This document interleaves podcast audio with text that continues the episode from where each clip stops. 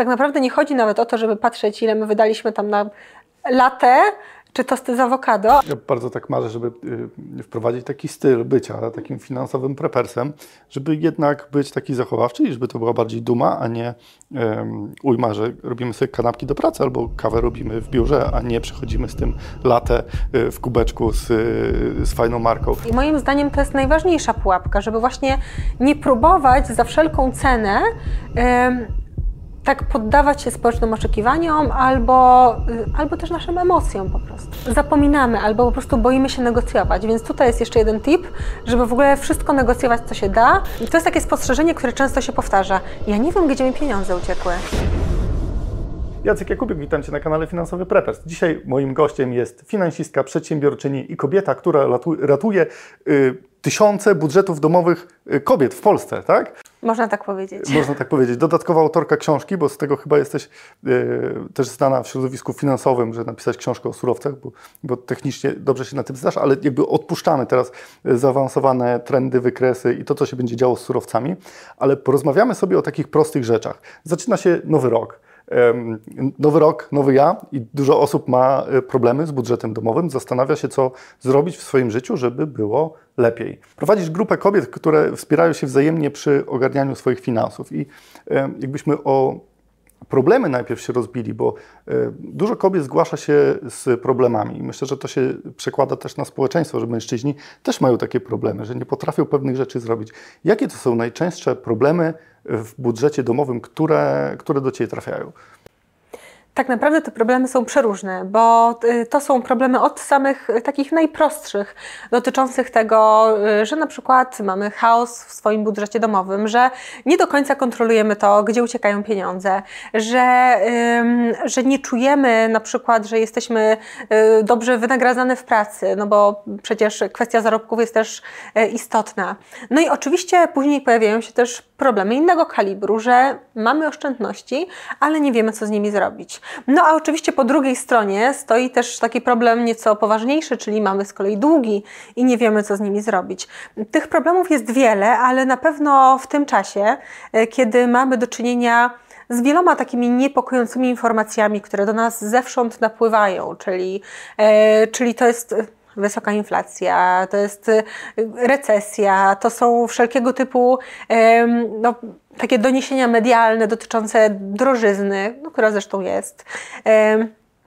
To są wątpliwości dotyczące na przykład kondycji przedsiębiorstw, które nas zatrudniają, e, wyższe stopy procentowe i te na przykład wyższe raty kredytów hipotecznych, które potrafią nas docisnąć. E, teraz tak naprawdę bardzo wiele osób właśnie e, biorąc pod uwagę trudną sytuację, przede wszystkim myśli o tym, jak zoptymalizować ten swój budżet, czyli gdzie znaleźć takie y, być może niedociągnięcia, pewne takie nieoptymalne rzeczy w tych budżetach, gdzie spróbować tak no, lepiej po prostu te pieniądze wydawać, tak by znalazło się po prostu więcej tych pieniędzy na oszczędności albo na spłatę długów. Czyli po prostu teraz przede wszystkim szukamy oszczędności, mm, ale oczywiście nie tylko, bo jest mimo wszystko ta grupa też osób, które oszczędności mają i teraz w obliczu z kolei wysokiej inflacji zastanawiają się, co z nimi zrobić. Okej, okay. zaczynamy od początku i zakładamy, że jesteśmy w tej najgorszej sytuacji, czyli nie mamy oszczędności, mamy długi. Jak podejść do budżetu domowego? Bo ja znam wiele osób, które świetnie zarządzają firmą, przedsiębiorstwem i ale w, życiu y, u nich panuje chaos. To w zasadzie jest takie przekładalne od biznesu. Jak w firmie jest źle, to, to co? Są koszty, które tniemy i przychody, które staramy się zwiększyć. Tak? Czy w budżecie domowym też jest to bardzo podobnie? Ty też y, od tego założenia wychodzisz, od tych dwóch jakby kwestii, czy, czy robisz to zupełnie inaczej? No pewnie, że tak. Jakby tutaj chodzi przede wszystkim o równowagę. E, oczywiście ja też znam takie osoby, które są świetnymi zawodowcami, a potem ich budżety domowe leżą i kwiczą, e, ale to często wynika z faktu, że na przykład no, nie jesteśmy w stanie się rozdwoić i patrzeć na wszystko e, i doglądać wszystkiego, e, ale ja faktycznie porównałabym budżet domowy do, e, do przedsiębiorstwa, dlatego że bardzo często y, w przedsiębiorstwach wszelkiego typu e, największe problemy zaczynają się wtedy, gdy przestajemy mieć płynność. Czyli gdy po prostu brakuje nam na bieżące wydatki, czyli te przychody nie zgrywają się z wydatkami w odpowiednim czasie. I wtedy dzwoni bank, halo, y, mamy fajną kartę kredytową albo y, limit Albo w koncie, jakiś- tak? I to jest tak. najczęstsze rozwiązanie, bo jest chyba najprostsze, nie? Jest najprostsze, y, ale właśnie y, w tym budżecie domowym właśnie też y, spojrzałabym na to, też spojrzałabym na budżet domowy pod kątem tego właśnie, jakie mamy przychody i gdzie nam uciekają te pieniądze, czyli też patrzyłabym na płynność, na to, jak to się zgrywa i od tego bym wyszła w kontekście ogarniania swoich finansów właśnie po to, żeby nie wpaść w długi, a później e, w tak zwaną spiralę długów, e, która potrafi się nam niebezpiecznie napędzić. E, W ogóle myślę, że jakby odnajdowanie takiego balansu między przychodami i wydatkami i przede wszystkim trzymanie w rysach tych drugich, to jest naprawdę podstawa do tego, żeby mieć po prostu spokojniejsze życie. Okej. Y, Obejrzałem wywiad z Dorotą Sierakowską i teraz chcę coś zmienić w swoim życiu. Biorę kartkę, długopis i co mam zrobić? Myślę, że najpierw y, oczywiście. Pierwsza rzecz to y, możemy spojrzeć właśnie na te dwie kategorie, czyli na przychody i na wydatki. Y, ta kategoria przychodów będzie dla większości z nas bardzo prosta. Większość osób ma jedno źródło przychodów, czyli ma jakąś pensję. Oczywiście y, warto zobaczyć w ogóle, ile tej pensji dostajemy. Jest zaskakująco duża grupa osób, które nie wiedzą, co się dzieje u nich na koncie bankowym. Więc przede wszystkim weźmy odpowiedzialność za to, żeby, żeby to nasze konto sprawdzać regularnie, żeby wiedzieć, co na nim się dzieje. E, Ja teraz jakby przerwę, bo tak. tu się z tym nie zgodzę. Bardzo dużo jest różnych źródeł dochodów. Przecież są 500 plusy, becikowe, y, różne programy socjalne, y, które jeszcze nas dotykają, więc tych, tych y, dochodów mamy rzeczywiście dużo różnych, które mogą nam się pomieszać. Kiedyś wrzuciliśmy e, wycinek z e, takiego programu telewizyjnego, w którym pomagali jednej rodzinie wyjść z długów i właśnie rozpisali sobie przychody i wymieniają. I ten, ten dodatek, ten dodatek, ten dodatek, ten dodatek. I w sumie zarabiali jakieś 2000, ale z dodatkami wyszło im 10. Więc y, jakby, jeżeli to y, sumiennie rozpiszemy, jednak to może nas zaskoczyć. że Jednak nie Okej, mamy jednego okej. źródła dochodu. Można powiedzieć tak, że jedno źródło dochodu może dotyczyć pracy na przykład, znaczy najczęściej tak jest, ale faktycznie dodatki socjalne, zwłaszcza w ostatnich latach, też w tej kategorii mogą nam namieszać, e, ale są też takie osoby, które faktycznie mają kilka źródeł przychodów, e, nawet z różnych biznesów. Przecież mamy przedsiębiorców, teraz zwłaszcza w ostatnim czasie przecież rośnie grupa przedsiębiorców, którzy działają online, e, którzy mają bardzo zróżnicowane źródła przychodów, no i wtedy wiadomo, że rozpisanie sobie tych przychodów to jest e, całkiem przyjemna sprawa. Powiedzmy sobie szczerze, ta część naszego budżetu e, to jest ta część, która, która faktycznie może nie być tak problematyczna. Natomiast e, Okej, to jak już poklepaliśmy się po ramieniu i powiedzieliśmy, no fajnie jednak zarabiamy, fajne pieniądze generujemy, to co dalej? Co, To ta, dalej? Ta, ta gorsza strona, której Tak, trzeba może trochę nie przyjrzeć. chcemy tykać. Trzeba się przyjrzeć wydatkom, bo ym, no, trzeba przyznać, że jeżeli chodzi o wydatki, to bardzo często w wielu kategoriach, y, zwłaszcza takich drobnych wydatków, te pieniądze zdają się nam przeciekać przez palce.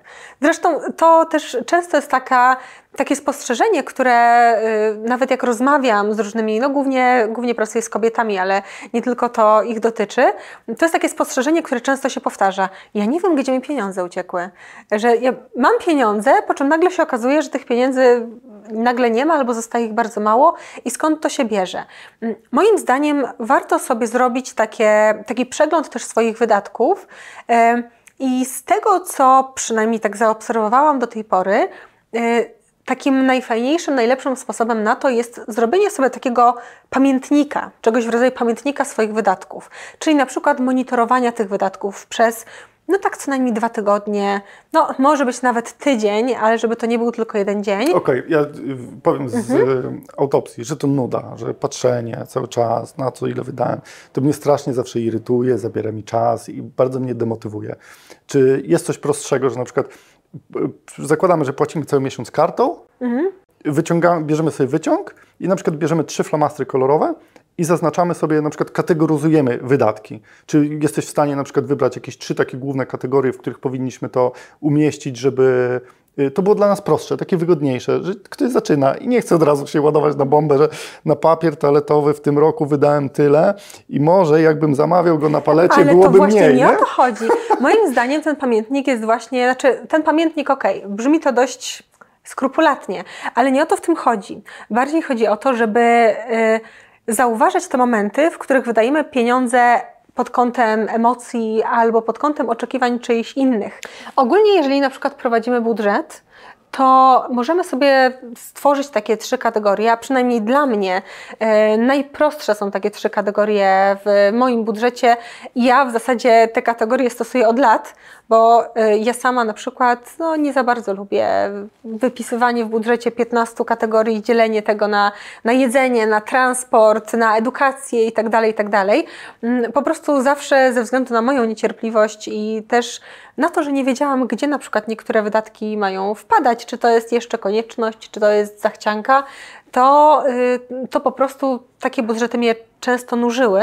Natomiast wydaje mi się, że taka absolutna podstawa, która się często sprawdza, także wśród osób zabieganych, to jest to, żeby y, podzielić sobie budżet na takie trzy główne kategorie. Y, pierwsza kategoria to jest to, co, na co musimy po prostu wydać pieniądze. No bo musimy gdzieś mieszkać, musimy coś jeść. E, czasem mamy stałe wydatki, na przykład związane z ubezpieczeniem, jeżeli jesteśmy osobą samozatrudnioną, na przykład płacimy ZUSy.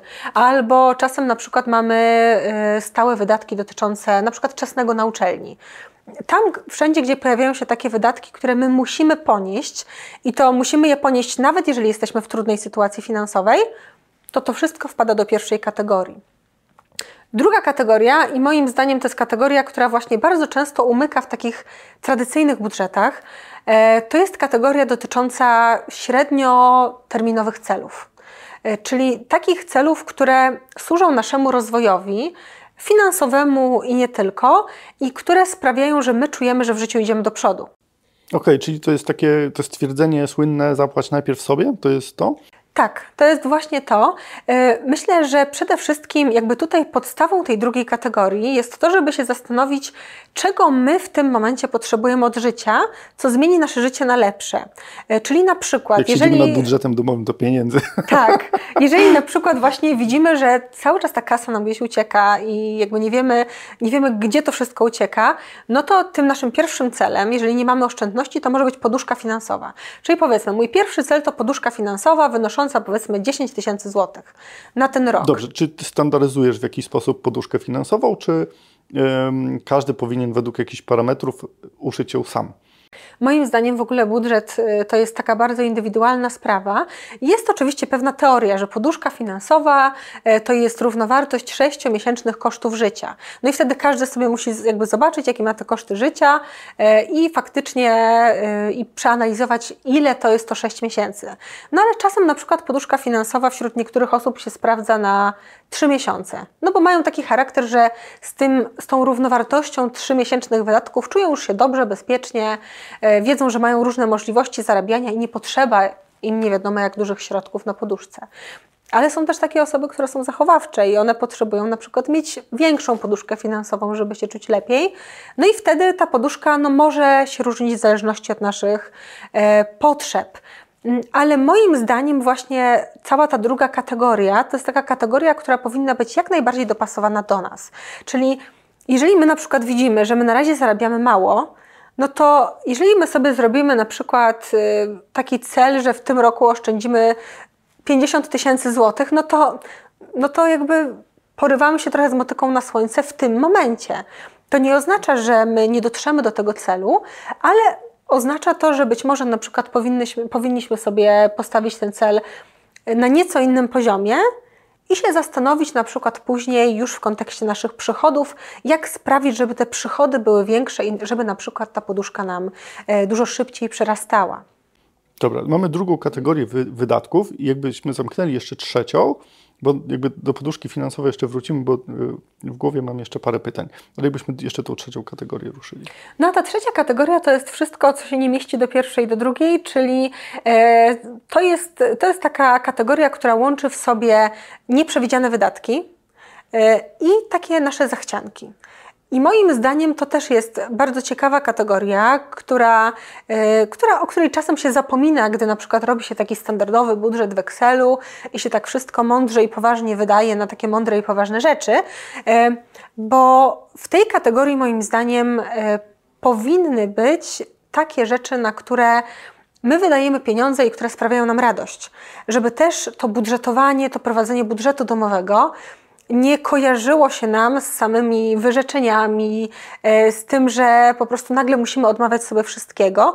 No, życie mimo wszystko jest krótkie i te wszystkie rzeczy, które są w tej trzeciej kategorii, to są bardzo często te rzeczy, które nadają życiu smak.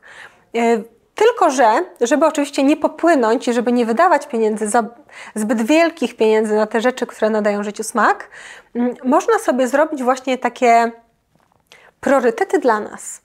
Czyli na przykład y, wyznaczyć sobie taką jedną, dwie, może trzy kategorie, na które my sobie pozwalamy, żeby te pieniądze wydawać, dlatego że po prostu wiemy, że to sprawi, że my będziemy się lepiej nawet trzymać tego budżetu pod innymi względami, bo to będą te nasze drobne przyjemności, ale na przykład też uświadomić sobie, że wszystko, co jest zachcianką i nie wpada do tych kategorii, na razie powiedzmy odłóżmy na dalszy plan. I, y, I to jest też właśnie taka bardzo indywidualna sprawa, czyli na przykład my możemy być osobami, które uwielbiają podróże i powiedzmy jakaś podróż, jedna, druga czy trzecia, nawet budżetowe w ciągu roku, są dla nas na tyle ważne, że my bez nich czujemy się no kiepsko, że po prostu jakby całe to budżetowanie dla nas przestaje mieć sens, jak my nie możemy spełniać naszych marzeń. No to okej, okay. no to umieśćmy to w tej kategorii. Powiedzmy sobie, okej, okay, kupię te bilety lotnicze, bo to faktycznie jest coś, co mi w duszy gra. No ale na przykład być może zrezygnujemy z samochodu, bo nam go nie potrzeba, bo mieszkamy blisko centrum, bo nie musimy w sumie wydawać na utrzymanie e, i to będzie tą naszą oszczędnością, e, która w sumie nie do końca na przykład może się okazać, że ten samochód na przykład nie był nam potrzebny albo nie sprawiał nam radości, bo nawet nie lubimy jeździć, ale każdy ma samochód, to też go mamy. Więc tutaj można w ten sposób e, się zastanowić, co pasuje do nas, na co my chcemy wydawać pieniądze i wtedy bez wyrzutów sumienia na te wszystkie fajne rzeczy te pieniądze wydawać. Ja wiem, że ty żyjesz już jutrzejszym wylotem do Hiszpanii, dlatego mówisz Trochę o podróżach, tak. ale y, zejdźmy na zimę przez chwilę i są takie sytuacje, ja tak mam, że na przykład jak y, ustalam sobie jakiś budżet i go przekroczę, to czasami mi się włącza takie, a już go przekroczyłem, to już mogę i, i lecę. No. już jakby nie patrzę wtedy, z, otwierają się te wrota, to już wszystko płynie, nie?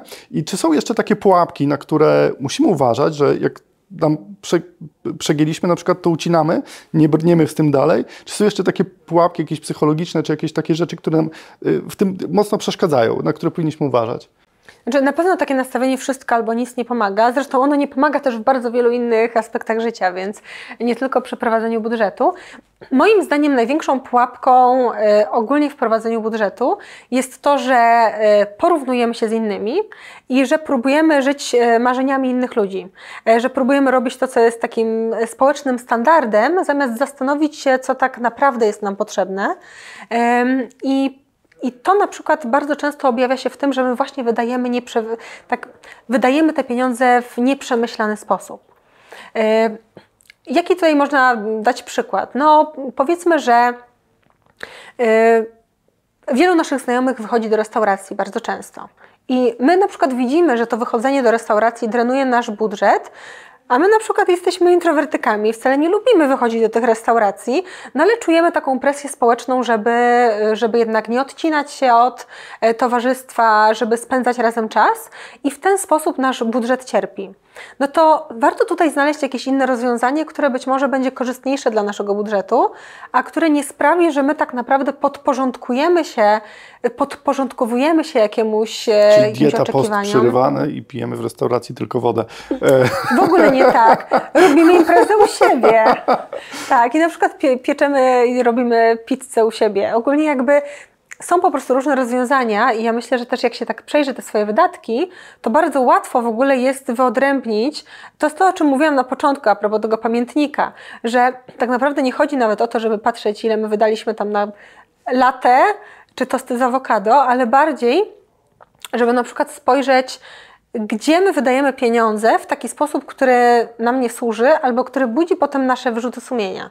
Bo jeżeli faktycznie jest taki moment, w którym my wydajemy tą kasę, bo czujemy, że tak powinno się robić, albo że inni od nas tego oczekują, to tutaj jest po prostu coś nie tak. I moim zdaniem to jest najważniejsza pułapka, żeby właśnie nie próbować za wszelką cenę tak poddawać się społecznym oczekiwaniom albo, y, albo też naszym emocjom po prostu. Ja bardzo tak marzę, żeby y, wprowadzić taki styl bycia takim finansowym prepersem, żeby jednak być taki zachowawczy i żeby to była bardziej duma, a nie um, ujma, że robimy sobie kanapki do pracy albo kawę robimy w biurze, a nie przechodzimy z tym latę y, w kubeczku z, z fajną marką. Okej, okay, ale okay, powiedzieliśmy sobie o przeszkodach, ale też chciałbym, żebyśmy powiedzieli trochę o rozwiązaniach, trochę bardziej, bo na przykład przy budowaniu tej poduszki bezpieczeństwa, ja miałem często tak, że jeżeli akurat pracowałem tak, że raz w miesiącu miałem wypłatę albo sobie wypłacałem ze spółki, raz w miesiącu, to na początku robiłem rajd na wszystkie aktywa, które miałem pod ręką, czyli kupowałem złoto, jakieś akcje, obligacje, pakowałem w co się da i później miałem taki takie wyzwanie, żeby przeżyć za to, co mi zostało. I tak, tak sobie płaciłem i to jakby wykorzystywałem do tego E, żeby skuteczniej oszczędzać. Czy masz jakieś takie tipy, które e, pozwolą e, naszym słuchaczom, widzom oszczędzić to lepiej, skuteczniej, żeby to było w miarę fajne, przyjemne i proste. W ogóle jeszcze a propos, jak powiedziałeś o tych kanapkach do pracy i o byciu prepersem, to w ogóle jeszcze jedna rzecz mi się przypomniała, która jest i pułapką i w sumie tipem jednocześnie, dlatego że właśnie jedną z tych takich pułapek jest to, że na przykład jeżeli uważamy siebie za oszczędną osobę i właśnie robimy sobie te kanapki i robimy sobie kawę w pracy, w tym oczywiście nie ma nic złego, żeby to było jasne, e, ale na przykład y, kładziemy na to bardzo duży nacisk, a zapominamy o kładzeniu nacisku na przykład na takie bardzo duże wydatki. Y, czyli, y, czyli często na przykład patrzymy w skali mikro na nasz budżet, a potem na przykład bierzemy kredyt hipoteczny albo, albo na przykład negocjujemy powiedzmy kupno mieszkania z deweloperem i zamiast po prostu cisnąć do utraty tchu, żeby to było jeszcze te 10, 20, 30 tysięcy niżej, które jest, które jest równowartością tych kilku tysięcy kaw pewnie y, czasem, to zapominamy albo po prostu boimy się negocjować. Więc tutaj jest jeszcze jeden tip, żeby w ogóle wszystko negocjować, co się da, bo bardzo często po drugiej stronie my możemy też, y, nawet w tych takich dużych kategoriach, wiele zaoszczędzić.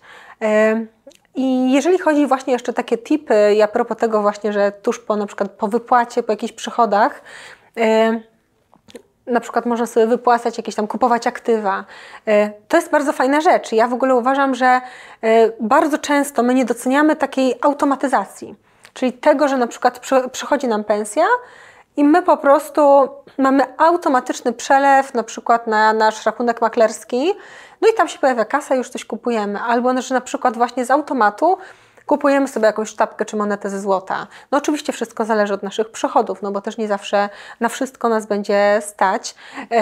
Albo, że na przykład automatyzujemy powiedzmy większość naszych takich zwłaszcza stałych przelewów, żeby nie myśleć o tym, żeby to się wszystko działo, działo właśnie od razu.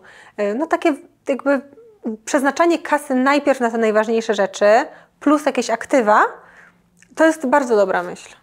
E, to przypomniała mi się historia z mojego życia, to był 2000 któryś. Byłem młodym chłopakiem e, w czasach szkolnych, dorabiałem sobie będąc konsultantem i jakby e, spotkałem się u klienta w mieszkaniu, żeby podpisać z nim umowę taką abonamentową.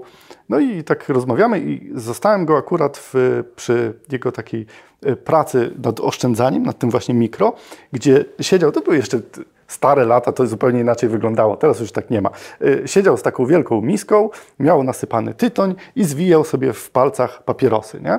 I ja tak mówię, co, co pan robisz, nie? Dlaczego pan to robi? No, bo jak sobie policzyłem, to lubię palić, a nie chcę z tego rezygnować, a to mi pozwala oszczędzić 30 y, zł w miesiącu. Okej, okay, rozmawiamy, rozmawiamy, no i w sumie ofertę miał bardzo dobrą, ja nie miałem bardzo co mu zaproponować, ale yy, mówię, no w sumie mógłby Pan to zrobić, no 30 zł zawsze w miesiącu do przodu. No i on się zaśmiał, mówi 30 zł w miesiącu, co to jest? Ja tak patrzę na tego gościa z tą miską i mówię, człowieku, ja byłem bardzo bezpośredni, mówię, człowieku, jakbyś sobie podpisał tę umowę, to mógłbyś pójść do kiosku jak biały człowiek i kupić sobie szlugi, a nie będziesz siedział i się wydurniał pół popołudnia. On się tak na mnie popatrzył, I tak nie wiedziałem, czy, czy zaraz dostanę kopa, żeby y, wyjść w z jego domu. to pójdzie, tak. Mówię, poproszę długopis. Podpisał, już się nie odezwał do mnie. I, I, myślę, myślę, że to jest, to jest właśnie to, że przestajemy zwracać uwagę na takie kwoty, a próbujemy jakoś tak dziwnie oszczędzić, jeszcze poświęcając swój czas, bo czas to jest jakby druga rzecz, nad którą chyba też powinniśmy pracować, bo to jest w zasadzie też nasz, nasz kapitał. To jest nasz kapitał i w ogóle na przykład jedną z rzeczy, którą możemy zrobić w kontekście na przykład analizowania naszych wydatków, e, to też jest w sumie takim Jednym ze sposobów, które działa, który działa u wielu ludzi, e, jest to, że na przykład po pierwsze wyliczamy sobie, ile jest warta godzina naszej pracy. E, to możemy zrobić, jeżeli na przykład mamy jakieś przychody w ciągu miesiąca, powiedzmy mamy przychody z pracy, e, liczymy sobie, ile zarabiamy w tej pracy, ile czasu spędzamy w tej pracy, no i wyliczamy sobie tą naszą kwotę na godzinę. I potem na przykład, zanim wydamy pieniądze na jakąś rzecz, to bardzo często na przykład takie proste pytanie. Ile godzin będę musiała, czy też będę musiał na to pracować? E, często powstrzymuje nas przed takimi decyzjami, które są nieprzemyślane. Jak ktoś sobie pomyśli, że okej, okay, dobrze, muszę siedzieć cały dzień w pracy, żeby kupić sobie tę konkretną rzecz, a to może ona nie jest mi aż tak bardzo potrzebna, to może jednak wolę coś innego, wolę na coś innego pracować przez ten cały dzień. To jest też taka refleksja, którą możemy y, oczywiście y, sobie przeprowadzić. Fajne. I wracając jeszcze do tych rzeczy, które nam pomagają oszczędzać, czy jeszcze coś mamy fajnego? Coś ci chodzi po głowie? Coś pomogło twoim dziewczynom, żeby tak, Dorota, to działało i będę tak robić? Na pewno myślę, że zadawanie sobie takich, e, takich można powiedzieć, paru kontrolnych pytań właśnie przed e, wydaniem pieniędzy na konkretne rzeczy. Czyli też zastanawianie się nad tym, e, właśnie czy to jest coś, co do mnie pasuje. E, na przykład, no chociażby takie klasyczne przespanie się z tematem, czyli nie kupowanie pod wpływem impulsu.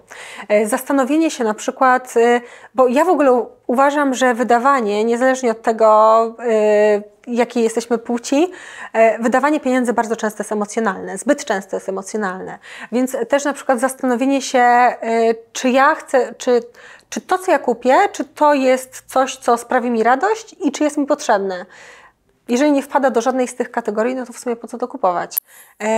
tak samo na przykład. E, Czyli zrobimy sobie koszyk na telefonie w sklepie internetowym i zostawiamy go na drugi dzień, patrzymy, czy jeszcze nam się chce go kupić, tak? Tak.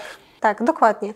Albo na przykład też y, można sobie po prostu robić, y, znaczy tutaj to już wchodzą takie klasyczne typy zakupowe, typu, że, że na przykład y, wypisujemy sobie, czy też zaznaczamy gdzieś, e, co chciałybyśmy kupić i potem na przykład, jeżeli przychodzą e, jakieś wyprzedaże czy coś, to my dokładnie wiemy na przykład, co my chcemy e, i po prostu od razu kupujemy to, nie zastanawiając się nad jeszcze milionem innych rzeczy, przeglądając jakieś no, milion stron internetowych.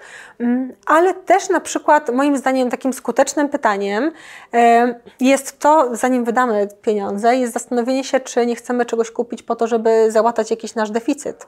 Czy my nie kupujemy czegoś po to, żeby się poczuć lepiej, albo żeby się poczuć pewniej, e, albo, e, albo żeby zrobić na kimś wrażenie, bo no, to jest też taka rzecz, na którą my bardzo często nie zwracamy uwagi przy wydatkach. W ogóle Moim zdaniem my bardzo często budżet domowy traktujemy jako coś, co jest techniczne, a to bardzo często w ogóle nie jest techniczne. Jak, jak właśnie sobie na przykład przez tydzień czy dwa prześledzimy nasze wydatki, to okaże się, że większość z nich podjęliśmy pod wpływem emocji, bo mieliśmy na coś ochotę, mm, albo, y, albo właśnie nie przemyśleliśmy czegoś. Y, I to jest tak naprawdę takie, takie kluczowe, żeby właśnie patrzeć na to nie tylko pod kątem takich liczb, ale też właśnie pod kątem tego, do czego ten budżet ma nam służyć. Ja mam jeszcze takiego przemyślenia odnośnie budżetu domowego, że w zasadzie analiza wydatków to jest tak trochę jakby jechać samochodem na lusterku wstecznym, że patrzymy wstecz, ale jakby trzeba też ruszyć coś do przodu, bo patrząc wstecz jakby nie, nie będziemy wiedzieli dokąd jedziemy. Yy, czy tutaj coś byś jeszcze doradziła naszym yy, widzom? Co, co można było tu, tu wrzucić, żeby... Jak żeby, patrzeć żeby, bardziej naprzód? Jak patrzeć bardziej naprzód, bo jakby okej, okay, patrzę w budżet, no w tym miesiącu no przewaliłem, nie? W następnym miesiącu znowu, no przewaliłem znowu na tę, kategorię, która miała być na czerwono, która miała być nam niepotrzebna. Yy, a jak yy, uciąć w pewnym momencie to i, i zacząć patrzeć do przodu? No przede wszystkim można sobie zaplanować budżet. E, no i najlepiej to jednak zrobić właśnie na bazie tego, co, e, jakie wnioski wysnuliśmy z tych naszych przemyśleń i z tej analizy wstecz. Bo my w sumie tą analizę robimy głównie po to, żeby na przykład wyeliminować te wydatki, które są zupełnie do niczego niepotrzebne, żeby zastanowić się, czy możemy jakoś zwiększyć przychody. Czyli w sumie my robimy tą analizę po to, żeby potem ten budżet lepiej zaplanować. No i właśnie można go zaplanować. Y, jeżeli to chcemy zrobić naprawdę prosto i nie chcemy robić jakichś skomplikowanych Excelów, tylko jakieś właśnie proste kategorie, to możemy to zrobić w ten sposób, że faktycznie wiedząc, jakie mamy przychody w tym momencie, rozpisać sobie które rzeczy są dla nas takie nienegocjowalne, czyli na co my musimy wydawać kasę w kolejnych y, miesiącach. Czyli po prostu zrobić sobie plan budżetu, y, plan tych wydatków, które są konieczne. No i tutaj też y, pierwsze co robimy, to patrzymy ogólnie na co my wydajemy pieniądze, czyli powiedzmy na jedzenie. No i tutaj pierwsza refleksja. Ok, to skoro na przykład ja zobaczyłam, że powiedzmy w poprzednim miesiącu wydawałam na przykład dużo pieniędzy na jedzenie, które nie do końca mi służyło, na przykład na jakieś fast foody, no to zastanawiam się, jak to zoptymalizować, żeby na przykład za tę samą kasę yy, jeść lepiej. No bo jeść i tak musimy, więc po prostu jakby jak zrobić tak, żeby, żeby polepszyć na przykład jakość tego naszego jedzenia, ale żeby to nie odbiło się za bardzo na naszym budżecie.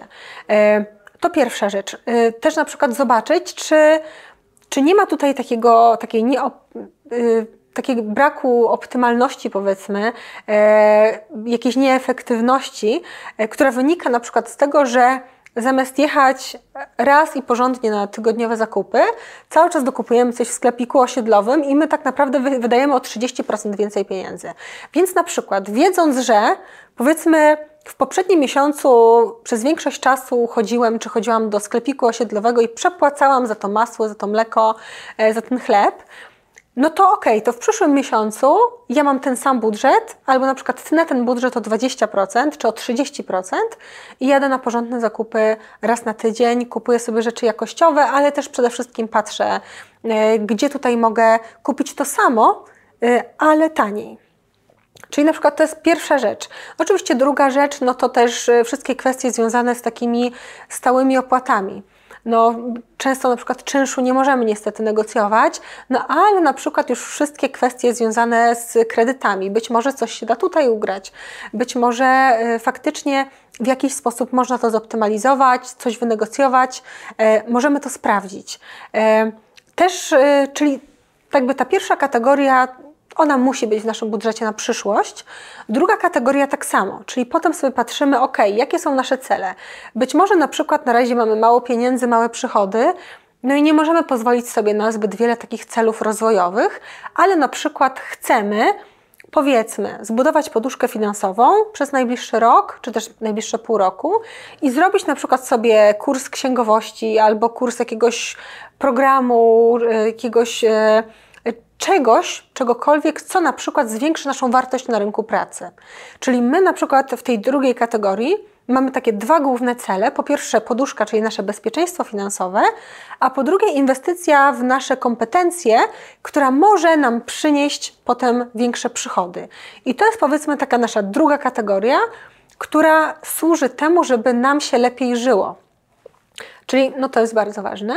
No i w końcu trzecia kategoria, czyli po prostu wypisujemy sobie, patrzymy w ogóle ile nam zostało, no i wtedy po prostu już możemy patrzeć, jakby na co możemy sobie w tej kategorii pozwolić, bo trzecia kategoria jest faktycznie najbardziej taka y, opcjonalna, też najbardziej elastyczna, i tutaj możemy zobaczyć, jakie my mamy y, ile nam pieniędzy zostało i zastanowić się, co w tym momencie będzie nam sprawiało radość albo satysfakcję.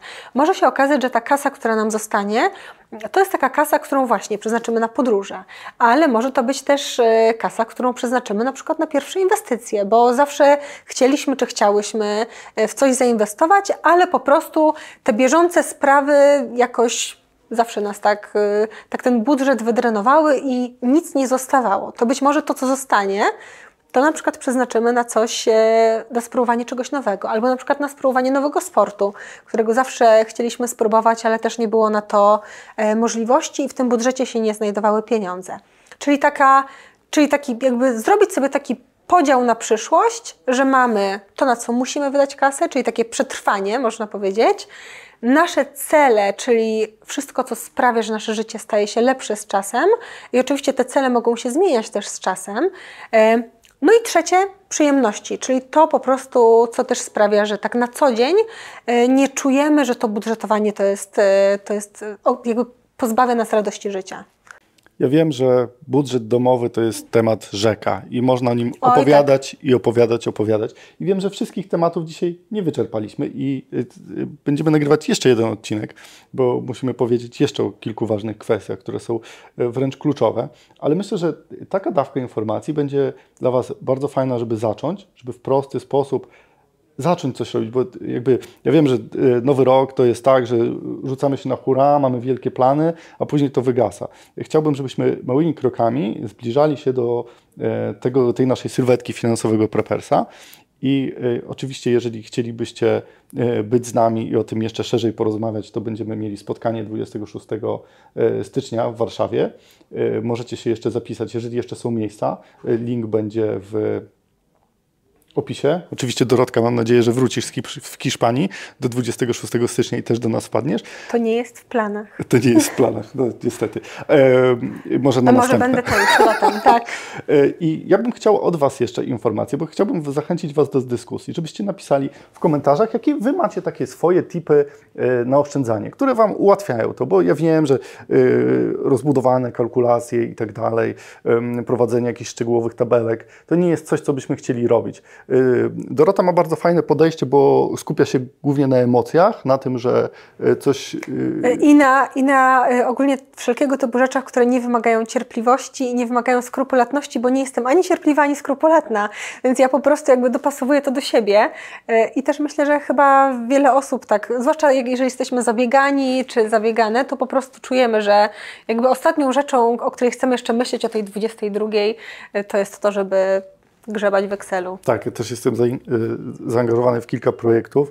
Jak y, rozpiszę sobie trzy budżety i trzy plany i w ogóle y, rozłożę trzy spółki na czynniki pierwsze, to już budżetu domowego też mi się nie chce, więc szukajmy prostych rozwiązań i wydaje mi się, że w moich widzach jest też duża mądrość i siła i tam znajdą się fajne tipy, które pomogą nam wszystkim i może niektóre niedługo wdrożymy do nas. Dziękuję Wam bardzo za dziś. Cześć.